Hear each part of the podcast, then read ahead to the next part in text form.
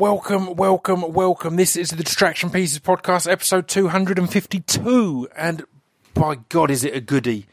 I mentioned last week that I wasn't going to announce who this week's guests were because I don't like to announce them until they're actually recorded and in the bag. But the good news is this week we've got two guests. One on Friday, and that's Joe Cornish. That's Joe Cornish of Adam and Joe and of uh, Attack the Block and of his new film, uh, The Kid Who Would Be King, which is fantastic. But we'll get into that on Friday. But today's guest is a living legend in Mary J. Blige, the Queen of R and B and Soul. Uh, yeah, hugely ex- excited to, to have this conversation. Before I get into it, I will mention number one, we had a great amount of response on Twitter for the n- non fast forward crew. Because I mentioned in last week's intro um, that I know there's a certain amount of people who just fast forward the intros. I get it. I guess they can get repetitive, but you know, I like them on on the podcast I listen to. The reason I do them is because I like to have a little catch up with the host. I love Adam Buxton's. Um, I love uh, Richard Herring's. I like them little bits at the beginning. So that aside, if you're listening now, welcome to the non fast forward crew. But two big things happened last week. Um, obviously, we had the amazing Joel Edgerton on the podcast. In fact, I'll mention now as well if this is your first time listening, I'm trying to think of good hip hop and music based people I've had on. Um, we've had Killer Mike on the podcast, A Roots Manuva, uh, Saul Williams, uh, Jean Grae was one of my f- f- favourite episodes I've ever done. So ch- check out Jean, Kate Tempest, t- tons of good people basically. Um, but yeah, this week it's Mary J. Blige, and I was really excited about that. Um, we talk about a lot of stuff. Mary was on uh, primarily to talk about the Umbrella Academy, uh, which is a new Netflix TV show, which is amazing. It's it's based on the comic book series by um, G- Gerard Way of My Chemical Romance, and it's really good. It's a great comic book, and the show translates perfectly. The cast is amazing. You've got Ellen Page, you've got previous guest Robert Sheehan, he's amazing in it. May and Mary talk about that um, in the in, in, in, in the podcast. So yeah, check that out on Netflix. It's fantastic. Um, if it's not up when you're listening to this, it will at least be available to add to your list um, on a preview search. So I recommend it highly. I, I always g- get sent pr- preview links for anything I'm doing a podcast on that isn't out yet. I have a preview link, so I go I go to a screening. And on the preview links, I'll normally watch an episode or two just to get an idea I think I've got one episode left of this because I just smashed through all of them because it's yeah, it's cracking. So anyway, I'll be I'll be back at the end. There's a few things I want to talk about. Some of them are what happened last week in my world, but I'm going to put that at the end. I'll mention now before we get into it that speechdevelopmentrecords.com has got tons of amazing uh, new merch. I've got the new gloves over there that look ridiculously good. Uh, I'm so I'm so, happy with them. But tons of good stuff over at speechdevelopmentrecords.com. Head there if you just just want to support the podcast by buying merch. And also, this I posted about directly after each uh, podcast. I I post a, a, digital selfie rather than the Polaroid selfie that you guys see. I post a digital selfie on patreon.com slash Pip. And the reaction to this one was huge because I'd kept it so under wraps. So um, if you want to join patreon.com slash Pip, it's a dollar a month. You get previews of all the guests that are coming on. You get Poem of the Month launched last week. So I'm recording a bit of spoken word, like for the first time in years. I've recorded a load already and I'm putting them out the first Monday of every month. Um, and there's also going to be a thing called Distraction Pieces Podcast Rewind, but I won't get into that now because you want to get into the podcast. So without further ado, this is the legend, Mary J. Blige.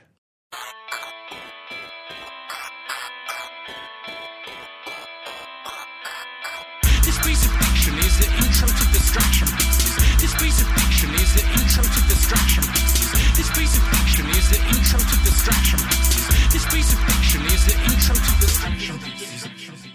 Right, I'm joined today by the Queen of R&B and Soul, Miss Miss Mary J. Blige. How are you? I'm great. How are you? I'm good. How are you finding? Have you fl- flown over here recently? Is there any jet lag? How are you holding out? I'm so jet lagged, but I love London. I know what it is over here. I've been Yeah. over here so many times. It's like a second home. yeah. Yeah. You did, or, or you did the whole um, Alive London kind of albums and, t- and tour and stuff, didn't you? So is it a very, is it a, a place that you're really familiar with and kind of, yeah, Very familiar with London. I, I, love it, man. It, it, reminds me of New York. yeah. Yeah. And, and, and, and how is it being over here to promote your acting and a TV mm. show rather than music and touring and gigging? How's mm-hmm. that kind of ch- changing pace? It's, it's been great. I mean, it's, it's almost the same thing in, in, in lots of interviews Yeah. about the show. Yeah, yeah, yeah. So, so, so, how was it to be involved in the Umbrella Academy? It's a, it's a, it's a, a comic book I'd read. Um, it's by, it's written by G- uh, Gerard Way of, of My Chemical Romance, so it's got that kind of dark, moody feel to it. But it's an amazing one on screen. Visually, it looks amazing. The, Right. the characters are really interesting. How was it to to get offered that role and then to to, to, to, to jump on board? Oh well, it was amazing to to get offered the role, and um, it came through my agency, of course. And when I read the script, you know, I fell in love with the script because it was relative to like real life, you know, dysfunctional families, you Yeah. know, sibling rivalry, things like that. And you know, when I read the role of Cha Cha, I was just like, yes, I, I need to play this woman. She's just super bad, you know. Yeah. And I needed to be a super bad, super villain at the moment. That's something I wanted to play. I wanted to learn martial arts. I wanted to learn how to shoot guns, and I just was I was thrilled to to play Cha Cha. Yeah, and and she's a hell of a character because there's uh, the story. Just really briefly, is that it's it's a load of super powered children who are brought into an academy f- from birth, all born on the same day, and then mm-hmm. their kind of their powers are nurtured and they're turned into a crime fighting gang, but it's a dysfunctional family, mm-hmm. and you're you're not a superhero. You're there as kind of an agent to to track down who, like you don't know at that point who you're meant to be tracking down, but Right. it means that you get to go in there and sh- shoot guns and k- kick ass and look slick in a suit mm-hmm. and be really kind of. It's a hell of a character. I mean, everything about Cha Cha is something that, you know, I guess we all have in us. I know I have it in me. Yeah. and she's just really about her business, and her business is murder. She just wants to do the job, which is murder whoever gets in the way of whoever they came to assassinate. Yeah. And um, she's just a badass, and just, just some, sometimes we just we have to be that. We want to be that. Yeah. Yeah. The first acting gig I ever did, I got a message last minute saying, "Are you about at the weekend? Because we're going to add you to, to shoot, but can you come in early um, for axe training?" And it's the most exciting message I've ever got because I'm being invited in to train with axes. So how was it to kind of go? Can you are you are you all right to come and learn to beat people up and shoot guns and all that kind of- for work for your job? I loved every minute of it. It- I loved training for martial arts. I loved training to shoot guns. I loved doing it all. Yeah. Like once we learned everything, I just was so happy and excited to do it. It was like you know my um, my partner and I we were, we were talking and we we was like you know discussing how great the fight was going to be and how we had to do our own stunts and I was I just really wanted to fight. Like I Yeah. wanted I didn't care if I was and I was you know after I did the fight with my um partner um, I was all bruised up the next day, but I didn't care because I kept telling them, to hit me, throw me, do whatever. Like, just do it, you know, because, I mean, I could take it really good. Yeah. And um, I, I just, yeah, I just wanted to be able to sit in an interview and say, I did that myself. You Yeah. know, and, you know, of course, the, the, uh, the um, stunt, the stunt doubles, they do a lot, lot of stuff too. But Yeah. for the most part, my partner and I, we did all of our stuff. Yeah. Yeah, and it's exciting Mm-hmm. to get to get to get in there and do that. I think it's something that comes from because I've I've done a similar thing of coming from rap and music into acting, Mm-hmm. and there's an excitement if you're not coming out of a stage school or stuff like that. There, Mm-hmm. there is that excitement to go. No, I just I want to get my hands dirty. I want to get in. Whereas if you're kind of more stage store, it might be well, who's doing the who's the, who's doing this for me? If you're not, Right. you're like. So I get to do this, like reading the script. I, I'm going to get to beat these people up and shoot these people. Yeah, Let's that do it. that Let's was the in. reason for doing it in the first place. When I saw that, it was like I really want to do this. Yeah. I, be, because you know of this. Because you know I, I want to get my hands dirty. I want to be. I want people to say, "Wow, she can do that too." yeah, yeah. Did it continue on afterwards? Because I find with a lot of things, if you have to do something for work, that can then become an addiction though. So if you're learning Yeah. Mm-hmm. martial arts or getting into fitness, I, I follow you on Instagram and you're obviously well into the fitness thing. Yes, so it's I kind am. of having to do something for a gig is great motivation to get you started. And then once you're started, it keeps rolling. Yeah, I love it. I'm, I'm going to definitely continue to do it. Um, Yeah. I have I've only been training like normally with my regular trainer, so it's either regular training Yeah. or martial arts. You can't do both because Yeah, martial arts itself is like a whole another fitness thing. 100%, yeah. So I'm going to definitely dive back into that. You know, real soon once I can slow down. You know, Yeah, it's it's all about s- s- schedule and having the time to dedicate yourself to it, right? Because you can't just step in, t- to turn up every, like once a month and be right? Here to. know, you have to train. commit. Yeah. Yeah. Mm-hmm. So uh, one of the things that stands out with your your character is the awesome masks that Mm. that you get to wear. It's like Deadmau5, but made in the Bronx, and in in like, it's kind of it's, it's like it's not it's not as flashy, and Mm. it's more it's childlike but scary. And Mm-hmm. h- how was that to kind of see the costumes and be oh wow, I get to. I to mean, the costumes were wicked. Yeah. I love the mask and and the, the suits. You know, Yeah. it's it's a it's a great combination is It's a great Halloween costume already. Yeah. It's like, is, isn't it easy? Yeah, yeah. So yeah, I, I, I loved it. I didn't like wearing it, but I I loved the way it looked. Yeah. Yeah. So was it uncomfortable in those scenes I- for a, a, a length of time and Yeah, I didn't like. I didn't like it. It was very uncomfortable, almost scary. But you know, you you you make it happen. There's people on set. There were fans inside of, you know, like fans inside of the um right? in the mask to help Yeah, us yeah, yeah. breathe. But it was like I, I think I might be a slight bit claustrophobic because you know I couldn't do most of that. It was like nah, um, we'll let the stunt doubles do a lot of this. Yeah, yeah, You know, fair. but you know, all of the shooting, the guns and stuff like that. You know, I was that was me in those masks and Yeah. a couple of the fights. You know, but a lot of it was like, ugh, this is too much. Yeah. Yeah. Yeah. it's intense, right? Yeah. Um, so, uh, one scene that jumped out to me was a, a laboratory scene, and again, I'm avoiding any any spoilers, but Uh-huh. did that feel like a day's work? Because you're going in and you're getting to d- dance, smash stuff, shoot stuff.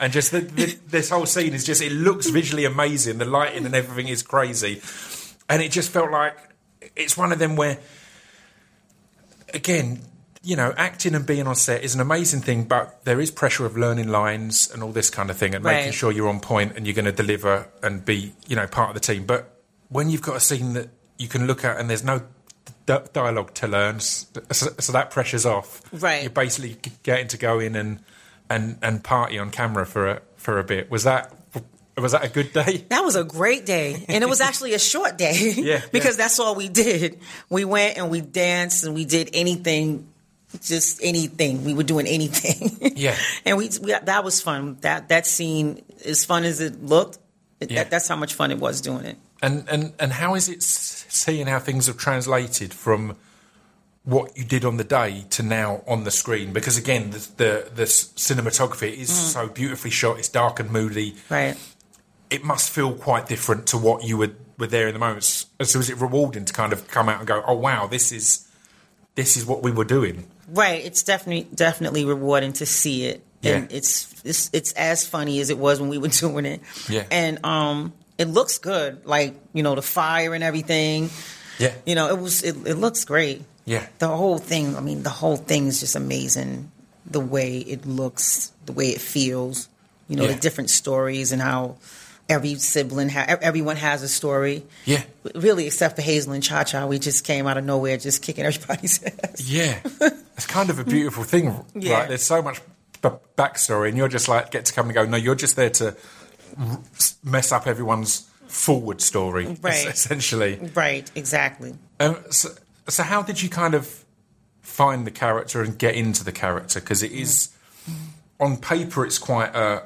This is just a, a badass, but the Mm. relationship between your character and your partner is is there's a tenderness, there's there's uh, you know power struggle t- type things in there. So there's Right. a lot more than on the surface. So how was that to to jump into and, and find? Well, yeah, I, I had to remember that this person has been with Cha Cha for eight years, killing people, right? Yeah. So if she's a, a- a sadistic sociopath, you know, doesn't care about anything. She has to care about one thing, and that's this guy that's with her all the time. Yeah. And the reason why she loves him and cares about him is because he helps her do what she loves, which is murder people. Yeah. Right? So to get in that mind frame, you just have to think, you know, of a very selfish individual. Yeah, yeah. And, you know, when we're in pain, we're very selfish individuals. So I had to go to some painful, painful, real life places Yeah. to make Cha Cha as dark and as crazy as she is. Yeah. Yeah, so I just gave her a lot of real life scenarios and really bad things that happened to me and put it in her head. But I made him someone that she cared about, and no one better better, better not mess with him. Yeah. And he can't leave me either because I need him too. Yeah. So I, I was, you know, I did it like kind of like Fatal Attraction, like you know, if you leave me, I'm going to kill you type thing. Yeah. Yeah. You're both complicit in each Yeah, other's. but, but we're not in romance. It's not a Yeah. romantic thing. It's just that she needs him to help her survive. Yeah. And her survival is killing people. Yeah. It's deep, yeah. Yeah. It's dark, right? Yeah, it's like. Um, so how was it being on set? Because the, the beauty of a show like this is because there's a real range in in ages and experience. It's a great just ensemble cast. Um, R- R- Robert Sheehan is is a friend of the podcast as such, and he's he's amazing. His character's amazing on screen, and, Right. and you guys have a great few scenes in the in the hotel room and things like that with him. How was it to work with these guys and and to, to jump into that? oh man. Um, the first day I did the scene with Robert Sheehan, I was blown away. Like he's an amazing actor. Like It's a force of nature, isn't yeah, it? Yeah, like to watch this, like to watch him become Klaus. Like I, like my eyes were like stretched. Yeah. It was like this. This is incredible, and to see it back, you know, you know, this is when we were doing the scene in person, but to to see it in person was like, oh my god, this guy is phenomenal. Yeah. And then to see everything he did in the show was like, whoa, God, wow, like he's amazing. Yeah. He killed, killed, Yeah. killed. Everybody killed.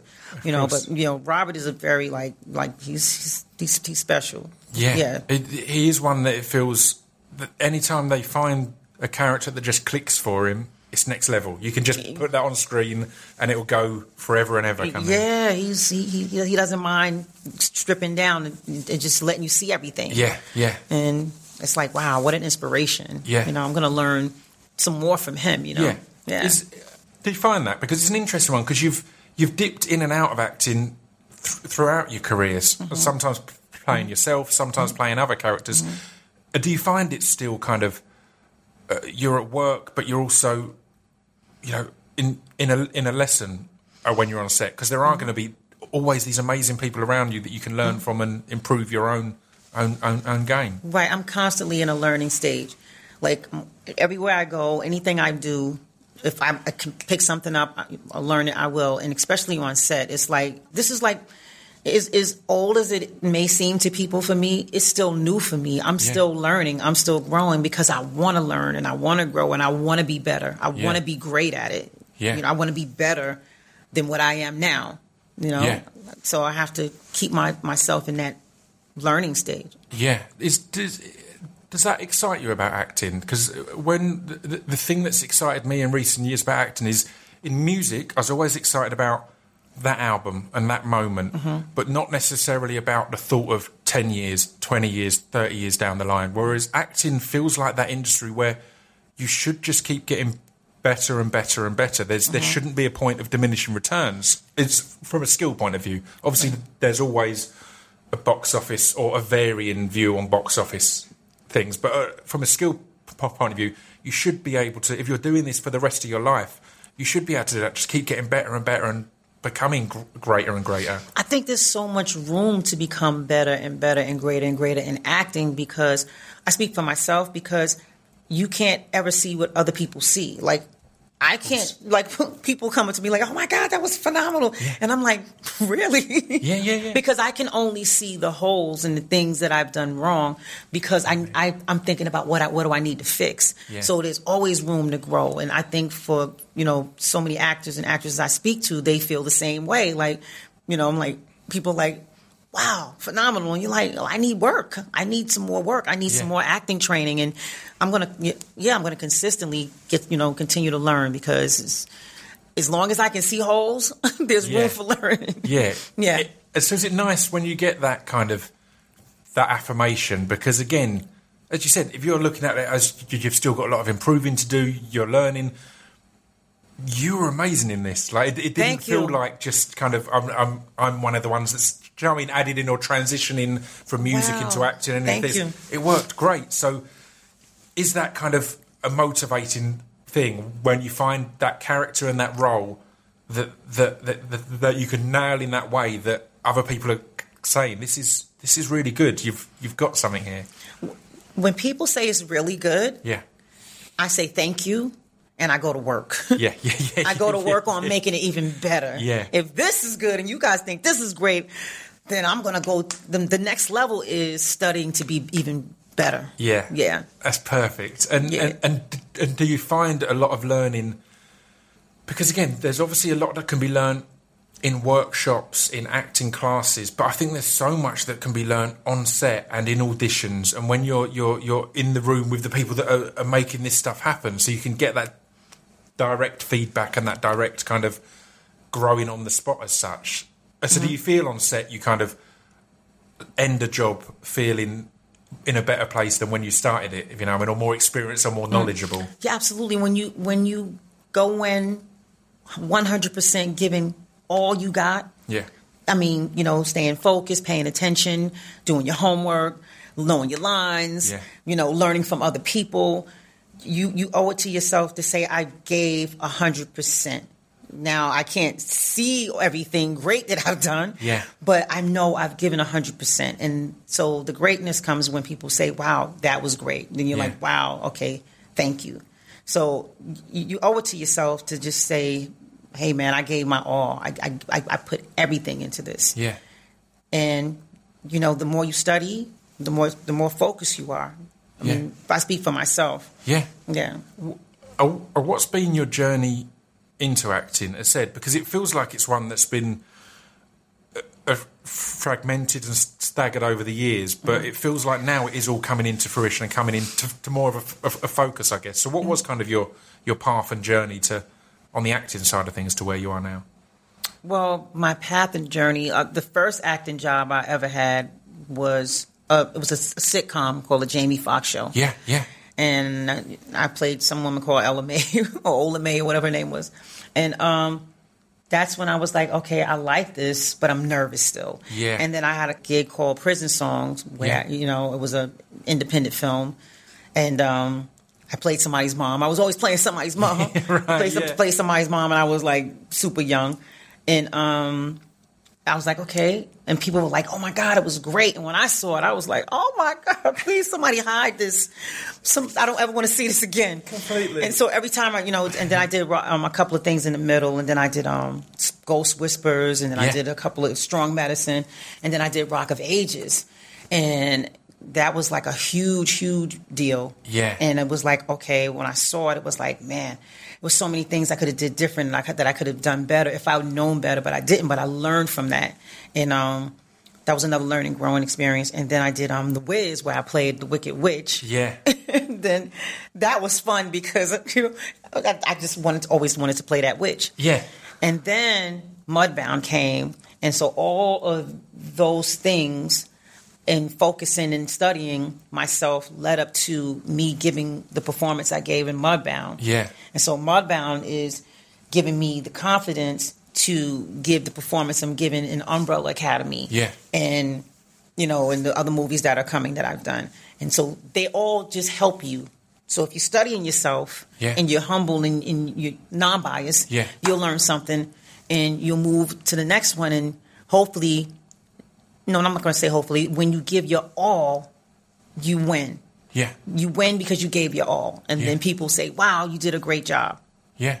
You, you understand what I'm Yeah, saying? yeah, yeah, completely. I love it. Um, it's it's fascinating because it felt like a, Ro- a Rock of Ages was the point that it felt like no matter how big the roles prior to that were, Mm. it always felt as if they were kind of always going to be perceived as cameos rather than you're doing. I'm here to act, but it's because you already had this profile. So it's like, oh, they've put Mary and it's a it's a cameo.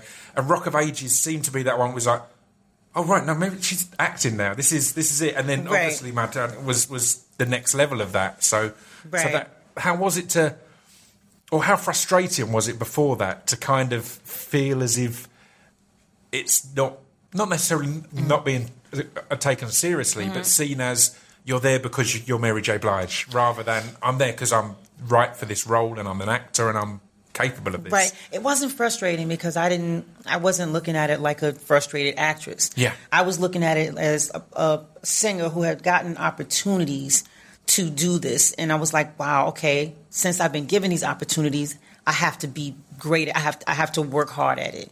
So I wasn't looking at it as, as a frustrated actress. And I'm never looking at it as a frustrated actress. I just did my work. I just did the work. Like when it was an opportunity, it was like I'm going to go hard. I'm going to. I just want to make people happy. Yeah. But I wasn't home like, oh, why are they not taking me seriously? It was like when I when someone did pay attention to me, like Adam Shankman said, well, I want her, you know, in in this role, and he wants to meet me, with me. It was another opportunity. Like, okay, yes, great. Yeah. I'm going to go for it. I'm going to give it my all. Yeah. So it, I never. I never felt like oh they're not taking me seriously because Yeah. I was a singer. Yeah, yeah, So it was like, you know, I get it right or I don't, you know? Yeah. And I obviously I got some right and I got some wrong. And it was just, I just looked at it as an opportunity to get it right the next time. yeah, And, and that's how I feel now. I'm not frustrated. It's like, okay, they see me. I'm out there. Yeah. And there's, if there's something in me that's a true actress, someone will call. yeah. You understand, Yeah, you understand yeah. what I'm saying? So it's never Completely. like, oh my God, you know, what about me? It's like, oh, thank you for the opportunity. And if you want to call me, call me. It's it's such a refreshing thing in that industry as well. I think because I think Mm-hmm. I mean you've been on sets and you will have seen that they can breed a jadedness, a kind of an annoyance that you're waiting around a lot and things like that. But Mm-hmm. if you're going in there with that right mentality of I'm here to kill it, I'm here to Yeah. go all and just I'm. I'm lucky to be here. I'm privileged to be waiting for four hours to then get on set. You know, this is Exactly. This is the thing. It's a privilege. Yeah, It's a privilege to be standing outside in zero degrees in Canada, freezing. Yeah. you know, playing cha cha. It's, it's a privilege to be sitting out, you know, on, on a set for two and three hours. But you get to laugh with, you know, Cameron. You get to laugh with Robert. You get to laugh with, and you know, have conversations and you meet people. And it's just, it's you know, you just use what you have to not be ungrateful. You Yeah. know, you use it to, you know, be grateful. Yeah, Yeah. I love that, and I'm going to I, rewind all the way back now because I feel something about that attitude must come from from your upbringing. So, mm-hmm. gr- growing up in as as as a young black girl in the Bronx. Was acting ever something that was even floated as an, as an option? You know, I- I'd, I'd, see potentially music as being a far stretch, but still more realistic because at that point there would have been so many amazing female s- singers that are great examples. Whereas in acting, it wasn't something that was as easy to get into. It was a very white middle class dominated industry f- for the longest time. Well, acting wasn't something that was on my radar um, as a kid. But when I was seven years old, I was in a Christmas play. And I, I was in a Christmas play with one of my classmates, was a guy. And we did so well in the Christmas play. And the chatter around the school was Mary and Tony did a, they, they killed it in the Christmas play. We were Amazing. kids Yeah. hearing this. And so then I knew you know, it was it was a big deal around school, like how good we did. Yeah. And so that, then I knew it was like, wow, I, I, I can act, you know. But that was little kid acting, you know. Yeah. That was the, so that wasn't something that I could carry into my teenage years because it, in our environment where we lived, it was it, you couldn't even dream that big Yeah, yeah, you couldn't even dream that big. So I sang for my life, literally. I sang to make me feel better, to make me feel happy, you know, and, you know, I never thought about acting again until I got in the music business. Yeah. And all the way in the music business, like on, you know, the No More Drama, you know, whatever, wherever. I think it was the No More Drama album where I first started um, doing acting. yeah, And um, that's when the opportunity presented itself again. But it wasn't like my mom was when I was seven. She was taking me around to agents because she didn't know how, you know, she didn't know Yeah. of an agent, you know, to, of for, you know, for her kid to be an actress. And it wasn't something I told my mother, you know. Yeah. My mom knew I wanted to sing.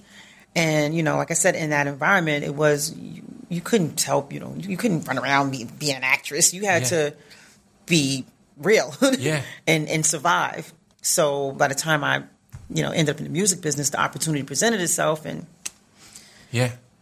and here I am. I love it. It's, it sticks with you though, all right? The 1st mm. time someone at a young age someone tells you you're good at something because that's not always the way in school. You're generally told when you're doing something wrong or when even Right. even out of school you're being told when you've been naughty or whatever. So Right. the first time there is chat, oh Mary can act, like Right, Mary but- smashed it. That, that kind of even if it was just a seed planted, that's kind of a dope thing to have there of that moment of oh I thought I was just kind of playing. I was just up there doing what what I was meant to do at school. Right. And now people are saying I'm good. I can But do it was this. honest because we're kids and grown-ups were saying it. Yeah. Te- other teachers were saying Yeah. it. And What a difference that makes, This was right? the chat, and we were like, "Wow, we're superstars." Yeah. you know. So we didn't, you know, that was good for school. That was good for being a kid. But in our real life, when we had to go home to the projects, it was like, psh, kill all the dreams, Yeah. kill that the hope of that, and just survive. We had to survive. Yeah, Yeah, so and we- it's, I mean, it's tough as well because it it makes a sense. Uh, When I had Killer Mike on, we talked about how the the killing of dreams when growing up in in rough areas is is harsh, but it's also essential for survival at points. A lot of families aren't talking about careers; they're talking about paying the rent. Careers aren't Yeah. something that's discussed. Right. Putting food on the table is what's discussed, and that's the priority. So Right. it's easy to have an a romantic fairy tale look of it, saying that kids should be allowed to dream and should be allowed to reach for the stars. But Right. in some places and some areas, Exactly. there's not time for that. There's not time. There's not the, the luxury to, to allow those dreams. it's not even there's, there's no time for that. You have other children who are suffering, and you know it, it's hard to have a new pair of sneakers. Yeah. Without someone being angry that you have a new pair of sneakers, it was like prison. Like it was like Yeah. prison. So you get some new sneakers, someone steps on them, you have to fight them. Yeah. You know, it's like that. So to to walk around bragging about anything, we couldn't do that. yeah, We didn't brag about, so I I don't do that today. I don't brag about anything. I don't, you know, brag about how much money I have. You don't hear me talking about what I have in my, you know, none of my songs. Yeah. Because that's how we grew up. So it was hard. You had to keep your dream somewhere tucked in your subconscious. Yeah, yeah. and if it stayed, you, you're blessed, you know? Yeah. So what, what kept my dream for me is that I was just, I, I sang. And I sang be, just because it was survival. Yeah. That's how I survived. I sang in the shower. I sang when I woke up. I sang, I sang, I sang, I sang. And people would say, Mary, sing. Because people like music. Yeah. You know, in the inner cities, they love music. And Always. it's like you, they want to hear their favorite song. Mary, sing my, sing the Anita Baker song. Mary, sing this song. Sing Peaches and Herb. Sing this. So that was my job, Yeah. even as a kid.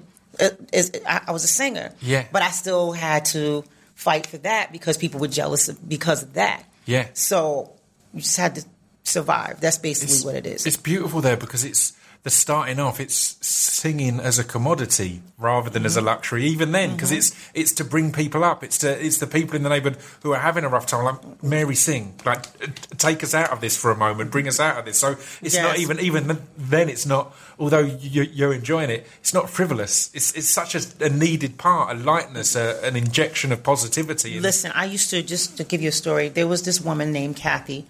She used to love me. Yeah. you, there's always some grown up that takes to a child, and she used to love the way I sang the song called "Silly," and she used to take me to the stores and to a store called Steve Steve's Market.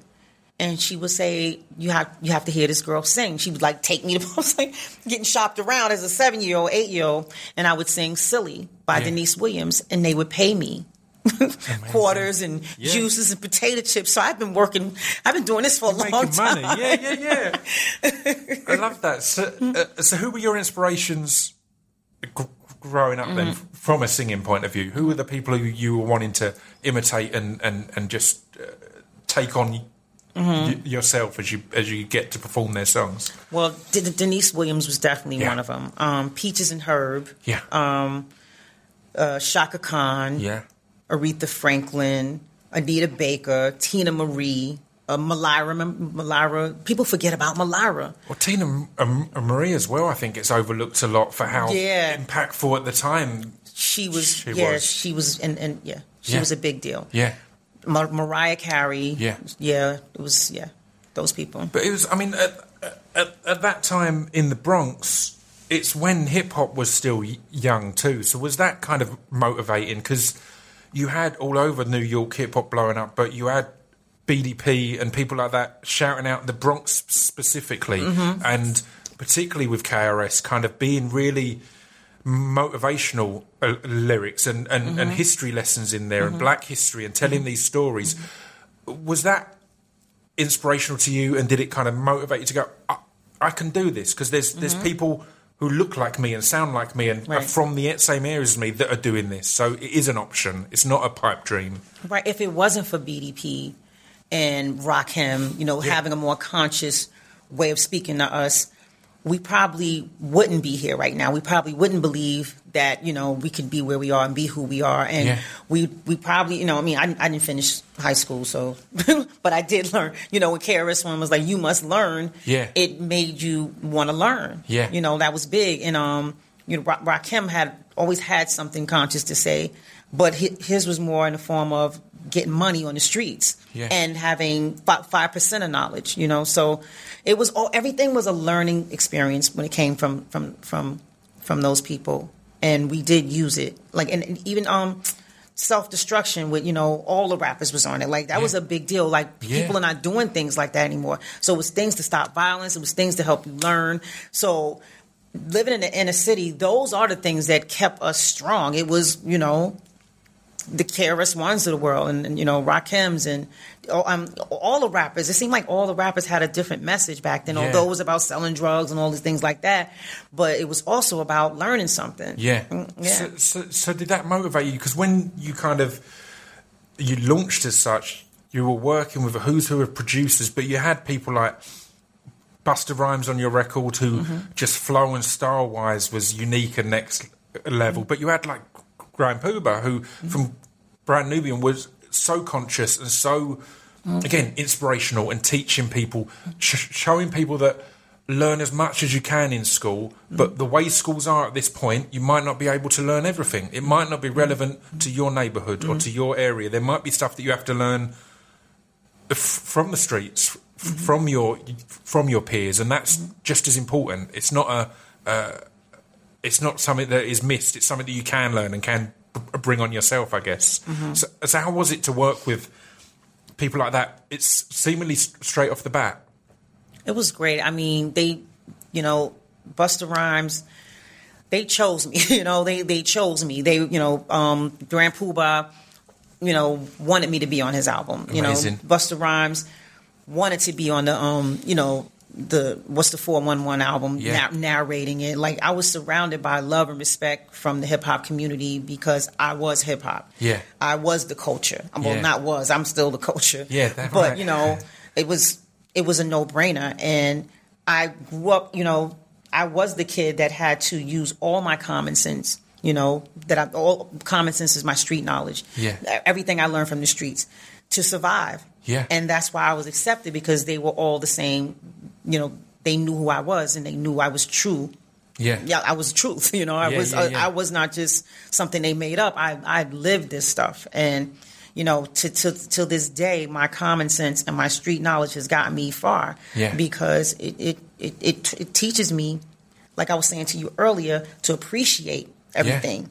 Yeah. And not complain so much about it, and just appreciate the opportunities that are given. Yeah. you know, and not brag about everything you have because if you brag, you have to fight. Yeah. you know. Yeah, yeah, yeah, yeah. Yeah. You've got to defend that brag. You've Right. got to stand behind it. Right. So, I mean, how is it, it looking back? Because I think it's worth noting, I think it's something that sometimes gets overlooked, that you kind of were the launch pad for Biggie as well. Like, mm-hmm. the, the first, when Biggie was on the remix, uh, and it, it was the first time he was notorious B.I.G., I guess at that point, he was just this talented young kid. How is it looking back now at, at, at all that Biggie did in that short amount of time and how iconic he became, and knowing that that was kind of you were kind of giving him a, a leg up at that point. It felt like, I mean, it's amazing. Biggie was so amazing. It didn't feel like I was giving him a leg up. yeah, yeah, yeah, yeah. he was so amazing on the remix, the Real Love remix. I was like, man, you know, is he is he not out yet?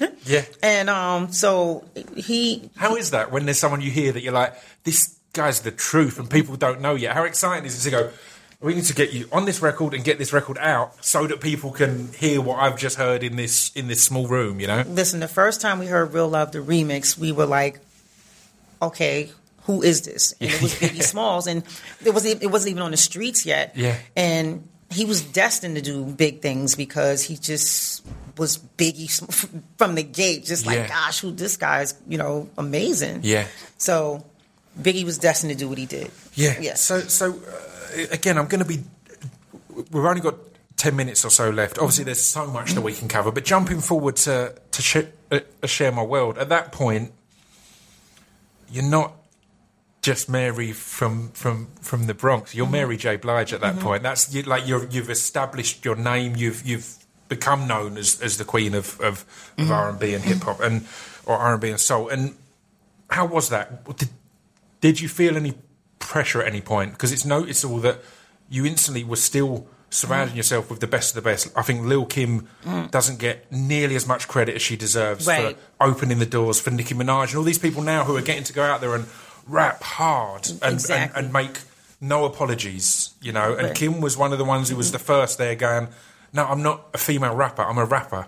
I'm, I'm here to. I'll stand next to any of these guys and just and go. You know, Right. so, so how was that at that point to kind of to to be still bringing people up, but still working with people like Nas, who was you know at his his his peak at that point as well, or climbing his peak at that point.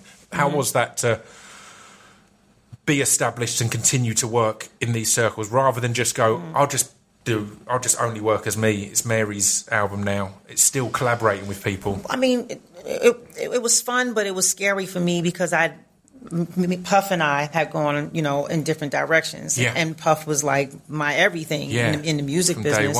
Right. So I was nervous, you know, that I couldn't do it Yeah. without him. I was like, I was kind of nervous. So, but you know, when I get nervous, I go hard and I go, I make it happen. So I did that, and then I was embraced by, you know, Nas came along, and you know, because he's on the Share My World album, and Yeah. um, Track Masters, and just that whole era, you know, embraced me, Yeah. you know, and Rodney Jerkins had just come along in my life at that point, and we made Share My World, and I, you know, I, I did it afraid, you know. I did it like nervous, Yeah. but I did it, you know. I did it because I knew that this was the first time I'm ever going to be. I'm, I'm on my own, and I have to prove that I can do it on my Yeah. own.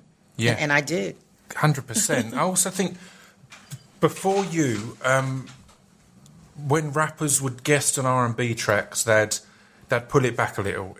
It, it, it'd be LL doing a sexy LL mm-hmm. r- rather than Mama said knock you out LL. Mm-hmm. But you, it feels like you were the first to have people like Method and Ghostface and this like hard rappers coming on and going as hard as as as, as the, they need to, and that then became a huge thing with col- every pop star that, that down the line would add mm-hmm. L- Lil Wayne on a track, add add add Method, add you know all all these kind of harder and more aggressive stuff. How was that to kind of go? Look, I don't need you to do your R and B version of rap. I need you to do you. I need you to come and bring what you bring. I mean, they was just coming along doing them. Like they, Yeah. they wasn't coming with an R and B version. Yeah, like, yeah, yeah, yeah. You know, when I did your All I Need with with Meth, Yeah. it was it was a no brainer. You know, like, when when they come to me.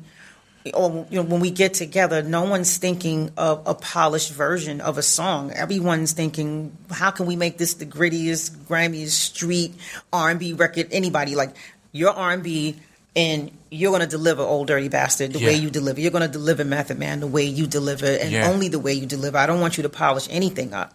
I, But I they- can't they- imagine ODB ever polishing or changing anything for anyone. Exactly. Yeah, It's not yeah, It was just no, it was just natural. Like everybody just did what they did. Yeah. Naturally, there was no t- telling people to do anything different. Yeah. So Yeah. yeah, yeah, completely. So I mean, uh, we've looked back at a lot of things there, and again, you've quite rightfully uh, uh, uh, heralded as one of the the empowering uh, women. Again, for for I think you can go back and look at, at yourself, and then you can go back and look at, at, at Tina Turner and all these people who who have laid the ground for your Beyonces and your, your all, all these huge, powerful women to be powerful women now. Um, we look back at looking at the biggie that you were working with then and looking at what he became. Uh, we don't have to go into it in huge detail, but has it felt weird at all? Look with all the stuff that's been coming out, out about R. Kelly recently, that he's someone that you collaborated with early on. When R. Kelly was this adored and loved, the king of R and B, how was that kind of, or how is it kind of looking back and seeing the the the warping of that character? I guess as time has gone on. Of what character? of, of R. Kelly, of, of, of, of the stuff that seems to be coming out, or, or the general perception of him in the media it's, now. It's sad. Yeah. That's that's all I'm gonna say. Is it's sad, and I have no judgment for it because it's just sad. It's sad because the music was phenomenal. Yeah, so I, I just I just hate to see. Man, it's, it's sad. It's Yeah. really really sad, and it's disappointing. You know, it's disappointing, but I can't. I'm not. You know, I can't be the judge. You know, Yeah, yeah, I can't. I, I can't be the judge. All I can say is like, man, wow. yeah. You know, I can't. I can't really comment. That completely. Heavy, yeah. No, no, that's a completely understandable. It's such a weird world now. How how how things, even history, can be changed because it's it's all shone through the eye of of social media, and that's where the judge, jury, and executioner is, rather than uh, you know a, a, a rational. Well, well I, I want to. I would say this: we, everyone on this earth, we as people, we have to be careful with power. Yeah, When you get power, it's not for you to degrade and push down and you know bully. It's for you to uplift and 100%. have compassion. Yeah. and be on that platform to help someone, not not to mess someone's life up. You Yeah. know, everybody feels a certain thing when you have power. You feel like you have authority over everything, but you really have authority over you. Yeah. and nothing else. And the only thing you're supposed to do is love and share and help. Yeah. That's why we're on these platforms, not Yeah. torturing. You know, you- you're not supposed to hurt people. yeah, yeah, yeah. You know, yeah. completely. I'll I'll wrap things up here, so, Yeah. but by asking kind of uh, uh, what's ahead because you seem to have that again that work ethic of someone who's come Mm-hmm. from the bottom and knows and knows you're you're lucky to be. I see you, as said, constantly hustling in the gym. S- s- selling cl- clothing, getting people out to vote, all sorts of Mm-hmm. stuff on social media. Uh, what's the plan going forward? Is acting more of the focus now, or is it still going to be, you know, hands in every? No, this is the plan. industry? The plan is this. I'm work. I'm in the studio right now I'm working on an album. I have one coming out. I have. I'm, I'm almost done with two of them. I have two. I'm so I'm doing that. That's I love it. love that. And acting is my focus as well because I have a movie coming, another movie called Body Cam coming. Yeah. and um, it's something I'm going to continue to do. Basically, Uh, do you find it beneficial to have that balance to go from one uh, to the other? Because I think anything you yeah. go fully into, it can become all consuming or you're overthinking things. Whereas if you can go from I'm in the studio and now I'm on set and now I'm do you know going back Mm. and forth, it gives you that. It keeps both vibrant and exciting, right? is it? It's it's a, it's beneficial. It's a blessing to be able to live out both my dreams. Yeah, yeah. yeah, this is good. I love it. Well, thank you very much uh, for your time, and yeah, congratulations on all that's all that's to come. It's been a pleasure. Same here. This Thank was you. great.